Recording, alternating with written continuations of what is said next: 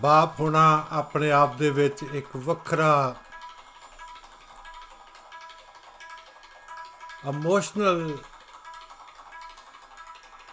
ਇੱਕ ਇਹੋ ਜਿਹਾ ਵਿਚਾਰ ਹੈ ਜੋ ਹਰ ਇਨਸਾਨ ਨੂੰ ਜ਼ਿੰਦਗੀ ਦੇ ਵਿੱਚ ਇੱਕ ਬਿਹਤਰ ਬਣਾਉਣ ਲਈ, ਜ਼ਿੰਦਗੀ ਨੂੰ ਬਿਹਤਰ ਬਣਾਉਣ ਲਈ ਅਸੀਂ ਹਰ ਕੋਸ਼ਿਸ਼ ਕਰਦੇ ਹਾਂ, ਭਾਵੇਂ ਕਿਸੇ ਵੀ ਰੂਪ 'ਚ ਹੋਈਏ, ਗਰੀਬ ਹੋਈਏ, ਅਮੀਰ ਹੋਈਏ, ਸਾਡੀ ਸਭ ਤੋਂ ਵੱਡੀ ਖਾਸ਼ ਇਹੋ ਹੁੰਦੀ ਹੈ ਕਿ ਅਸੀਂ ਆਪਣੇ ਬੇਟੇ ਨੂੰ ਅਸੀਂ ਇਸ ਮੁਕਾਮ ਤੇ ਲੈ ਜਾਈਏ ਜਿੱਥੇ ਉਹ ਦੁਨੀਆ ਨੂੰ, ਇਸ ਜ਼ਿੰਦਗੀ ਨੂੰ ਖੁਸ਼ਹਾਲ ਤਰੀਕੇ ਨਾਲ ਬਤੀਤ ਕਰ ਸਕੇ।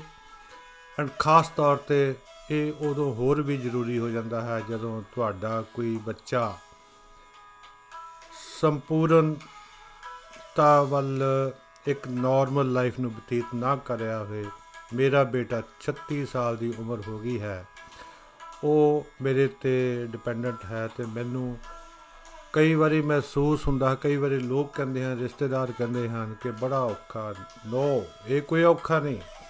ਮੇਰੀ ਜ਼ਿੰਦਗੀ ਦਾ, ਜ਼ਿੰਦਗੀ ਜੀਣ ਦਾ ਤਰੀਕਾ ਹੀ ਇਹ ਬਣ ਗਿਆ ਹੈ ਕਿ ਮੈਂ ਇਸ ਇਸ ਆਪਣੇ ਫਾਰਮੈਟ ਤੋਂ ਬਗੈਰ ਮੈਂ ਕਲਪਨਾ ਨਹੀਂ ਕਰ ਸਕਦਾ ਵੀ ਮੈਂ ਕਿਸ ਤਰ੍ਹਾਂ ਜ਼ਿੰਦਗੀ ਨੂੰ ਜਿਉਣਾ ਹੈ। ਇਹਦੇ ਵਿੱਚ ਹੀ ਇੱਕ ਇੱਕ ਇਨਸਾਨ ਹਾਲੈਂਡ ਦਾ ਵਾਸੀ ਡਿਕ ਹੋਇਟ ਉਹਦੇ ਬਾਰੇ ਪੜਿਆ ਤੇ ਉਹ ਤੁਹਾਡੇ ਵਾਸਤੇ ਮੈਂ ਅੱਜ ਲੈ ਕੇ ਆਇਆ ਹਾਂ। 80 ਸਾਲ ਦੀ ਉਮਰ ਵਿੱਚ ਮਾਰਚ 17 ਨੂੰ ਉਹਦੀ ਮੌਤ ਹੋ ਗਈ ਹੈ। ਅਨੁਮਾਨ ਮੈਂ ਰੱਖਿਆ ਹੈ ਦਾਰੇ ਵਰਗਾ ਬਾਪੂ, ਕਿਉਂਕਿ ਦਾਰਾ ਇੱਕ ਅਸੋ ਜਿਹਾ ਸਿੰਬੋਲਿਕ ਸ਼ਬਦ ਹੈ ਜੋ ਅਸੀਂ ਅਕਸਰ ਹੀ ਵਰਤਦੇ ਹਾਂ ਉਸ ਇਨਸਾਨ ਲਈ ਜੋ ਬੜਾ ਮਜ਼ਬੂਤ ਹੋਵੇ। ਦੇਖ ਹੋਏ, ਦੁਨੀਆ ਦਾ ਸਭ ਤੋਂ ਤਾਕਤਵਰ ਬਾਪੂ ਹੈ। ਉਸ ਦੀ ਰਿਪੋਰਟ ਰਿਕ ਰੈਲੀ ਨੇ ਸਪੋਰਟਸ ਇਲਸਟਰਡੀ, ਇਲਸਟਰਡ ਵਿੱਚ ਲਿਖੀ। ਉਹ ਇੰਜ ਲੱਗਦਾ ਹੈ ਕਿ ਮੈਂ ਚੰਗਾ ਬਾਪੂ ਬਣਨ ਦੀ ਕੋਸ਼ਿਸ਼ ਕਰਦਾ ਹਾਂ। ਆਪਣੇ ਨਿਆਣਿਆਂ ਨੂੰ ਦੁਨੀਆ ਦੇ ਸਭ ਨਿਆਮਤਾਂ ਦੇਣ ਨੂੰ ਤਿਆਰ ਹਾਂ, ਦਿਨੇ ਰਾਤ ਕੰਮ ਕਰਦਾ ਹਾਂ ਤਾਂ ਕਿ ਉਹਨਾਂ ਦੇ ਸੈੱਲ ਫੋਨ ਤੇ ਕੀਤੇ ਟੈਕਸਟ ਮੈਸੇਜ ਦੇ ਬਿੱਲ ਅਦਾ ਕਰ ਸਕਾਂ। ਉਹਨਾਂ ਵਾਸਤੇ ਤਰਾਕੀ ਦੇ ਜੋੜੇ ਖਰੀਦਦਾ ਹਾਂ, ਪਰ ਕੀ ਇਸ ਤਰ੍ਹਾਂ ਕਰਕੇ ਦਿੱਖ ਹੋਏ ਨਾਲ ਆਪਣੇ ਆਪ ਨੂੰ ਤੁਲਨਾ ਸਕਦਾ ਹਾਂ? ਸੱਤ ਜਨਮਾਂ ਵਿੱਚ ਵੀ ਨਹੀਂ। ਇਹ ਨਹੀਂ ਮੈਂ ਕਰ ਸਕਦਾ। ਕੋਈ ਵੀ ਕਰਨ ਦੀ ਹੋ ਸਕਦਾ ਹੈ, ਕੋਈ ਕਰੇ।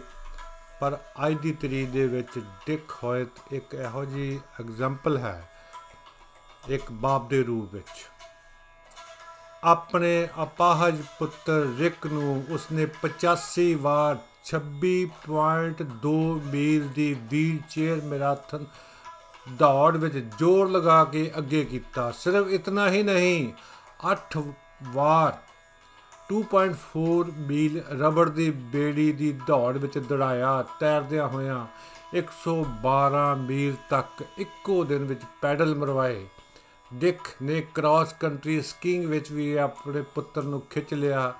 ਆਪਣੀ ਪਿੱਠ ਤੇ ਲੱਦ ਕੇ ਪਹਾੜਾਂ ਦੀਆਂ ਟੀਸੀਆਂ ਤੇ ਚੜ ਗਿਆ ਤੇ ਇੱਕ ਵਾਰ ਅਮਰੀਕਾ ਦੀ ਲੰਬੀ ਯਾਤਰਾ ਵੀ ਸਾਈਕਲ ਤੇ ਕਰਵਾਈ। ਕੀ ਤੁਸੀਂ ਨਹੀਂ ਸਮਝਦੇ ਕਿ ਇਸ ਤਰ੍ਹਾਂ ਆਪਣੇ ਪੁੱਤਰ ਨੂੰ ਲਗੜਾ ਕਰਨ ਵਾਲੀ ਗੱਲ ਹੈ? ਇਸ ਦੇ ਬਦਲੇ ਵਿੱਚ ਡਿਕ ਦੇ ਪੁੱਤਰ ਰਿਕ ਨੇ ਆਪਣੇ ਬਾਪੂ ਲਈ ਕੀ ਕੀਤਾ?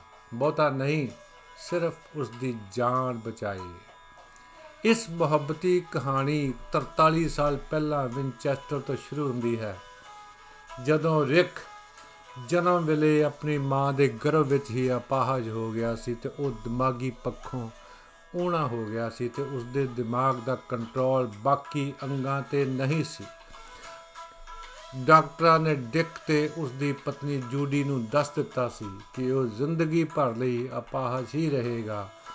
ਜਦੋਂ ਰਿਕ 9 ਮਹੀਨਿਆਂ ਦਾ ਸੀ ਤਾਂ ਉਸ ਨੇ ਕਿਸੇ ਉਸ ਨੂੰ ਕਿਸੇ ਆਸ਼ਰਮ ਵਿੱਚ ਪਾ ਦਿੱਤਾ ਗਿਆ।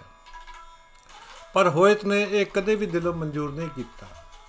ਡਿਕ ਤੇ ਜੂਡੀ ਨੇ ਧਿਆਨ ਨਾਲ ਵੇਖਿਆ ਕਿ ਰਿਕ ਦੀਆਂ ਅੱਖਾਂ ਹਮੇਸ਼ਾ ਕਮਰੇ ਵਿੱਚ ਫਿਰਦਿਆਂ ਉਹਨਾਂ ਦਾ ਪਿੱਛਾ ਕਰਦੀਆਂ ਹਨ। ਜਦੋਂ ਰਿਕ ਮਸੀ 11 ਸਾਲਾਂ ਦਾ ਸੀ ਤਾਂ ਮਾਪੇ ਉਸ ਨੂੰ ਟਫਟ ਯੂਨੀਵਰਸਿਟੀ ਵਿੱਚ ਲੈ ਗਏ ਤੇ ਪੁੱਛਿਆ ਕਿ ਕੀ ਐਸੀ ਕੋਈ ਮਦਦ ਮਿਲ ਸਕਦੀ ਹੈ ਜਿਸ ਨਾਲ ਮੁੰਡਾ ਆਪਣੀ ਗੱਲ ਨੂੰ ਸਮਝਾ ਸਕੇ ਤੇ ਦੂਜੇ ਦੀ ਸਮਝ ਸਕੇ? ਉਹਨਾਂ ਦਾ ਜਵਾਬ ਨਹੀਂ ਵਿੱਚ ਸੀ। ਇਹ ਨਹੀਂ ਸ਼ਬਦ ਮੈਂ ਜ਼ਿੰਦਗੀ ਦੇ ਵਿੱਚ ਬਹੁਤ ਵਾਰੀ ਸੁਣਿਆ ਹੈ। ਇਸ ਲਈ ਇਸ ਦੀ ਤਾਸੀਰ ਨੂੰ ਸਮਝ ਸਕਦਾ ਹਾਂ। ਕਿਉਂਕਿ ਉਸ ਦੇ ਦਿਮਾਗ ਵਿੱਚ ਕੁਝ ਹੋ ਹੀ ਨਹੀਂ ਰਿਹਾ ਸੀ। ਕੋਈ ਸੋਚ ਹੀ ਨਹੀਂ ਉਪਜ ਰਹੀ ਸੀ, ਫਿਰ ਸੋਚ ਨੂੰ ਸੰਚਾਰ ਕਿਵੇਂ ਕੀਤਾ ਜਾ ਸਕਦਾ ਹੈ? ਡਿਕ ਨੇ ਉਲਟਾ ਸਵਾਲ ਕੀਤਾ, ਰਿਕ ਨੂੰ ਕੋਈ ਲਤੀਫਾ ਸੁਣਾਓ।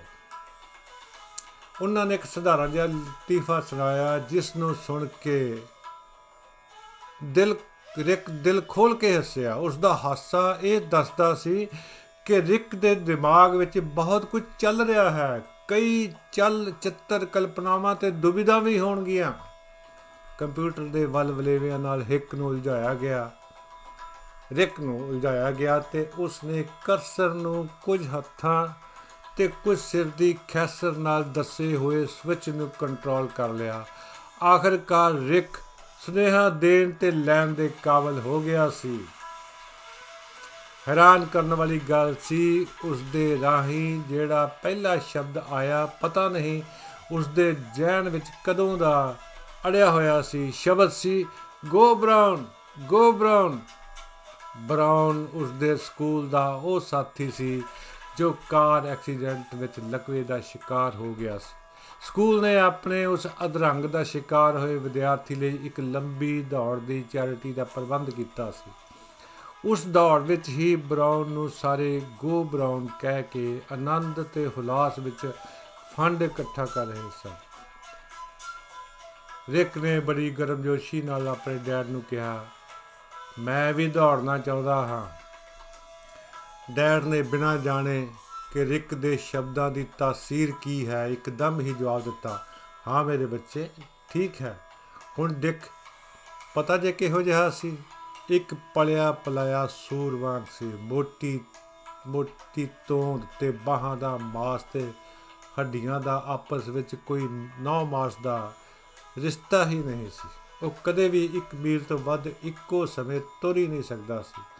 ਉਹ ਡਿਕ ਆਪਣੇ ਪੁੱਤਰ ਨੂੰ ਵੀਲ ਚੇਅਰ ਤੇ 5 ਮੀਲ ਰੋਜ਼ ਤੁਰਨ ਲੱਗ ਪਿਆ ਤੇ ਰਿਕ ਦੇ ਥਕੇਵੇਂ ਦੇ ਬਾਵਜੂਦ ਵੀ ਉਸਨੇ ਧੱਕੇ ਨਾਲ ਤਰਾਉਂਦਾ। ਆਪ ਸਾਹੋ ਸਾਹੀ ਹੋਇਆ ਸੋਚਦਾ ਕਿ ਰਿਕ ਨਹੀਂ, ਇਹ ਤੇ ਮੈਂ ਹਾਂ ਜੋ ਅਪੰਗ ਹਾਂ। ਡਿਕ ਇੱਕ ਜਗ੍ਹਾ ਕਹਿੰਦਾ ਹੈ, ਮੈਂ 2 ਹਫ਼ਤਿਆਂ ਵਿੱਚ ਹੀ ਮਰਨ ਵਾਲਾ ਹੋ ਗਿਆ ਸੀ। ਉਸ ਦਿਨ ਤੇ ਡਿਕ ਦੀ ਦੁਨੀਆ ਹੀ ਬਦਲ ਗਈ, ਜਦੋਂ ਡਿਕ ਨੇ ਕੀਬੋਰਡ ਤੇ ਟਾਈਪ ਕਰਦੇ ਇਹ ਗੱਲ ਲਿਖੀ, ਜੋ ਸਵੇਰੇ ਦੌੜਦਿਆਂ ਰਿਕ ਨੇ ਕਿਹਾ ਸੀ, ਡੈਡ, ਜਦੋਂ ਅਸੀਂ ਦੌੜਦੇ ਹਾਂ, ਮੈਨੂੰ ਇੰਜ ਲੱਗਦਾ ਹੈ ਕਿ ਮੈਂ ਹੁਣ ਅਪੰਗ ਨਹੀਂ ਰਿਹਾ। ਇਸ ਵਾਕ ਨੇ ਡਿਕ ਦੀ ਜ਼ਿੰਦਗੀ ਹੀ ਬਦਲ ਦਿੱਤੀ। ਉਸ ਨੂੰ ਤੇ ਇਸ ਗੱਲ ਦਾ ਸ਼ੁਦਾ ਹੋ ਗਿਆ ਕਿ ਉਹ ਆਪਣੇ ਬੇਟੇ ਦੀ ਨੂੰ ਇਸ ਭਾਵਨਾ ਨਾਲ ਮਾਲਾ ਮਾਲ ਕਰ ਦੇਵੇ ਜਿੰਨਾ ਵੀ ਕਰ ਸਕਦਾ ਹੈ, ਇਹ ਤੇ ਅੰਤਮ ਮਕਸਦ ਵਾਂਗ ਹੈ। ਦੋਵੇਂ ਪਿਓ ਪੁੱਤ ਵੀਲ ਚੇਅਰ ਸਮੇਤ ਦੌੜਦੇ ਹੋਏ ਇਤਨੇ ਸਖਤ ਜਾਨ ਹੋ ਗਏ ਕਿ ਉਹਨਾਂ ਦੇ ਪੇਟ ਪੱਥਰ ਵਾਂਗ ਸਖਤ ਹੋ ਗਏ। ਡਿਕ ਨੇ ਸੋਚਿਆ, ਕਿਉਂ ਨਾ 1979 ਨੂੰ ਬੋਸਟਨ ਵਿਖੇ ਹੋਣ ਵਾਲੀ ਮੈਰਾਥਨ ਵਿੱਚ ਹਿੱਸਾ ਲਿਆ ਜਾਵੇ। ਮੈਰਾਥਨ ਦੌੜਦੇ ਇੱਕ ਅਫਸਰ ਨੇ ਕਿਹਾ, ਸਵਾਲ ਹੀ ਪੈਦਾ ਨਹੀਂ ਹੁੰਦਾ। ਇਹ ਕਿਵੇਂ ਹੋ ਸਕਦਾ ਹੈ? ਹੋਏ ਪਿਓ ਪੁੱਤਰ, ਇਕੱਲੇ ਇਕੱਲੇ ਦੌੜ ਨਹੀਂ ਹਨ ਤੇ ਨਾ ਹੀ ਇਹ ਵੀਲਚੇਅਰ ਮੁਕਾਬਲਾ ਹੈ। ਇਸ ਤੋਂ ਬਾਅਦ ਕੁਝ ਸਾਲਾਂ ਤੱਕ ਪਿਓ ਪੁੱਤ ਨੇ ਉੱਬੜ ਖਾਬੜ ਖੇਤਾਂ ਨੂੰ ਚੁਣ ਕੇ ਦੌੜਨ ਦੀ ਜੀ ਤੋੜ ਪ੍ਰੈਕਟਿਸ ਕੀਤੀ ਤੇ ਕੁਝ ਪ੍ਰਦਰਸ਼ਨੀਆਂ ਕਰਕੇ 1983 ਨੂੰ ਮੈਰਾਥਨ ਦੌੜ ਵਿੱਚ ਵਿਧੀ ਅਨੁਸਾਰ ਦਾਖਲਾ ਪ੍ਰਾਪਤ ਕਰ ਲਿਆ। ਇਸ ਦੌੜ ਵਿੱਚ ਉਹਨਾਂ ਦਾ ਪ੍ਰਦਰਸ਼ਨ ਕਾਬਿਲ ਤਾਰੀਫ ਸੀ ਤੇ ਕੁਆਲੀਫਾਈ ਕਰਨ ਲਈ ਨਿਰਧਾਰਤ ਸਮੇਂ ਵਿੱਚ ਦੌੜ ਪੂਰੀ ਵੀ ਕਰ ਲਈ। 2 ਸਾਲ ਬਾਅਦ ਫਿਰ ਬੋਸਟਨ ਵਿੱਚ ਮੈਰਾਥਨ ਦਾ ਬਿਗਲ ਵੱਜਣਾ ਸੀ। ਕਿਸੇ ਨੇ ਟੀਚਰ ਕੀਤੀ, ਹੈ ਡਿਕ, ਤੂੰ ਟ੍ਰਾਇਥਲੋਨ ਲਗਾਤਾਰ ਇਹ ਟ੍ਰਾਇਲਰ ਹੁੰਦੀ ਹੈ, ਲਗਾਤਾਰ ਤਿੰਨ ਐਥਲੈਟਿਕ ਇਵੈਂਟ ਵਿੱਚ ਹਿੱਸਾ ਲੈਂਦੇ ਹਨ। ਇਹ ਕਿਉਂ ਨਹੀਂ ਸ਼ਾਮਲ ਹੁੰਦਾ? ਡਿਕ ਤੂੰ ਇਸ ਰੇਸ ਵਿੱਚ ਕਿਉਂ ਸ਼ਾਮਲ ਨਹੀਂ ਹੁੰਦਾ? ਡਿਕ ਨੇ ਇਸ ਟੀਚਰ ਨੂੰ ਵੀ ਸੰਜੀਦਾ ਲਿਆ। ਡਿਕ ਇੱਕ ਇਹੋ ਜਿਹਾ ਇਨਸਾਨ ਜਿਸ ਨੇ ਕਦੇ ਵੀ ਤਰਨਾ ਨਹੀਂ ਸਿੱਖਿਆ ਸੀ, ਕਦੇ ਵੀ 6 ਸਾਲ ਦੀ ਉਮਰ ਤੋਂ ਬਾਅਦ ਸਾਈਕਲ ਨਹੀਂ ਚਲਾਈ ਸੀ, ਉਸਨੇ ਮਨ ਬਣਾ ਲਿਆ ਕਿ ਉਹ ਆਪਣੇ 110 ਪਾਉਂਡ ਦੇ ਨਿਆਣੇ ਨੂੰ ਟ੍ਰਾਇਥਲੋਨ ਲਈ ਵੀ ਤਿਆਰ ਕਰੇਗਾ ਤੇ ਉਸਨੇ ਕੋਸ਼ਿਸ਼ ਆਰੰਭ ਕਰ ਦਿੱਤੀ। ਇਹ ਕੋਸ਼ਿਸ਼ ਹੀ ਨਹੀਂ ਸੀ। ਉਸਨੇ ਕਰ ਵਿਖਾਇਆ 212 ਵਾਰ ਉਹ ਟ੍ਰਾਇਥਲਨ ਵਿੱਚ ਹਿੱਸਾ ਲੈ ਚੁੱਕੇ ਹਨ। ਇਨ੍ਹਾਂ ਵਿੱਚ ਚਾਰ ਗੁਲੀਲੀਅਨ ਮੈਰਾਥਨ ਵੀ ਸ਼ਾਮਲ ਹਨ ਤੇ ਹਵਾਈ ਵਿੱਚ ਹੋਏ ਆਇਰਨ ਮੈਨ ਵਾਲੀ ਇਵੈਂਟ ਵੀ। ਇਹ ਤੇ ਇੰਜ ਲੱਗਦਾ ਜਿਵੇਂ ਰਿਕ ਨੂੰ ਮੁਸ਼ਕਲ ਹਾਲਤ ਵਿੱਚ ਮਰਨ ਵਾਲੀ ਗੱਲ ਹੀ ਸੀ, ਪਰ ਡਿਕ ਨੂੰ ਜਿਵੇਂ ਕੋਈ ਤਾਪ ਚੜਿਆ ਹੋਵੇ। ਇਹ ਡਿਕ ਤੂੰ ਨਿਆਣੇ ਨੂੰ ਕਿਉਂ ਮੁਸੀਬਤ ਵਿੱਚ ਪਾਇਆ ਹੈ? ਤੂੰ ਆਪ ਕਿਉਂ ਨਹੀਂ ਇਹ ਸਭ ਕਰਦਾ? ਨਹੀਂ, ਇਹ ਮੇਰੇ ਲਈ ਨਹੀਂ ਹੈ। ਇਹ ਤੇ ਸਿਰਫ ਇੱਕ ਬਾਪ ਦੇ ਰੋਹ ਵਾਲੀ ਭਾਵਨਾ ਹੈ। ਇਸ ਨੂੰ ਮੈਂ ਕਿਵੇਂ ਗਵਾ ਸਕਦਾ ਹਾਂ? ਉਹ ਰਿਕ ਦੇ ਮੂੰਹ ਤੇ ਖਰਬੂਜੇ ਵਾਂਗ ਉਹ ਗਈ ਮੁਸਕਰਾਹਟ ਵੇਖ ਕੇ ਧੰਨ ਧੰਨ ਹੋ ਜਾਂਦਾ ਸੀ, ਜਦੋਂ ਉਹ ਦੌੜਦੇ, ਤੈਰਦੇ ਤੇ ਇਕੱਠੇ ਸਾਈਕਲ ਚਲਾਉਂਦੇ ਸਨ। 1992 ਵਿੱਚ 24ਵੀਂ ਬੋਸਟਨ ਮੈਰਾਥਨ ਵਿੱਚ ਡਿਕ ਤੇ ਰਿਕ ਦੋਵੇਂ ਦੌੜੇ। ਇਹਨਾਂ ਦੀ ਉਮਰ ਕਰਮਵਾਰ 65 ਤੇ 43 ਸਾਲ ਦੀ ਸੀ। 20000 ਸ਼ੁਰੂਆਤੀ ਦੌੜਾਕ ਸਨ। ਉਹਨਾਂ ਵਿੱਚੋਂ ਇਹਨਾਂ ਦਾ ਫਿਨਿਸ਼ ਨੰਬਰ 5083 ਸੀ। ਇਹਨਾਂ ਦਾ ਬੈਸਟ ਟਾਈਮ 2 ਘੰਟੇ ਤੇ 40 ਮਿੰਟ ਸੀ ਤੇ ਵਰਲਡ ਰੈਕੋਰਡ ਤੋਂ 35 ਮਿੰਟ ਹੀ ਪਿੱਛੇ ਸੀ। ਇਹੋ ਜਿਹੇ ਮਾਮਲੇ ਵਿੱਚ ਤੁਸੀਂ ਟਾਈਮ ਦਾ ਰਿਕਾਰਡ ਨਹੀਂ ਰੱਖ ਸਕਦੇ ਜਦੋਂ ਕੋਈ ਕਿਸੇ ਵੀਲਚੇਅਰ ਨੂੰ ਮਦਦ ਕਰਨ ਦਾ ਵੀ ਆਪ ਦੌੜੇ। ਰਿਕ ਨੇ ਆਪਣੇ ਰਿਕਾਰਡ ਵਿੱਚ ਟਾਈਪ ਕੀਤਾ, ਇਸ ਵਿੱਚ ਕੋਈ ਸ਼ੱਕ ਨਹੀਂ ਕਿ ਮੇਰਾ ਡੈਡ ਇਸ ਸਦੀ ਦਾ ਸਭ ਤੋਂ ਵਧੀਆ ਡੈਡ ਹੈ। ਡਿਕ ਨੇ ਲੋਹ ਪੁਰਸ਼ ਵਾਲੀਆਂ ਭਾਵਨਾਵਾਂ ਹੀ ਨਹੀਂ ਮਾਣੀਆਂ।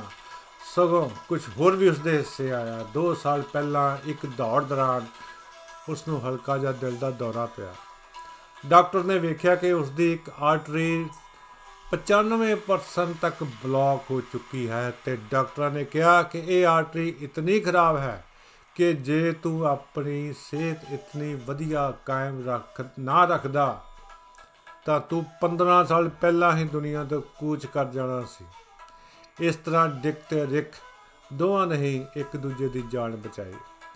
ਪੁੱਤਰ ਰਿਕ ਦਾ ਆਪਣਾ ਅਪਾਰਟਮੈਂਟ ਹੈ ਉਸ ਨੂੰ ਹੋਮ ਕੇਅਰ ਸਰਕਾਰ ਵੱਲੋਂ ਮਿਲਦੀ ਹੈ ਤੇ ਉਹ ਬੋਸਟਨ ਵਿੱਚ ਕੰਮ ਕਰਦਾ ਹੈ ਤੇ ਡਿਕ ਫੌਜ ਵਿੱਚੋਂ ਰਿਟਾਇਰ ਹੋ ਕੇ ਹਾਲੈਂਡ ਵਿੱਚ ਰਹਿੰਦਾ ਹੈ। ਉਹ ਦੋਵੇਂ ਇੱਕ ਦੂਜੇ ਨੂੰ ਮਿਲਣ ਦੇ ਬਹਾਨੇ ਤਲਾਸ਼ਦੇ ਰਹਿੰਦੇ ਹਨ।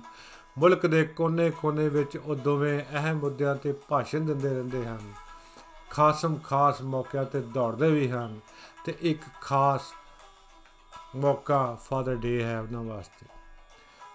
ਰਿਕ ਦੀ ਇੱਕ ਨਾ ਪੂਰੀ ਹੋਣ ਵਾਲੀ ਖਾਸ਼ ਹੈ।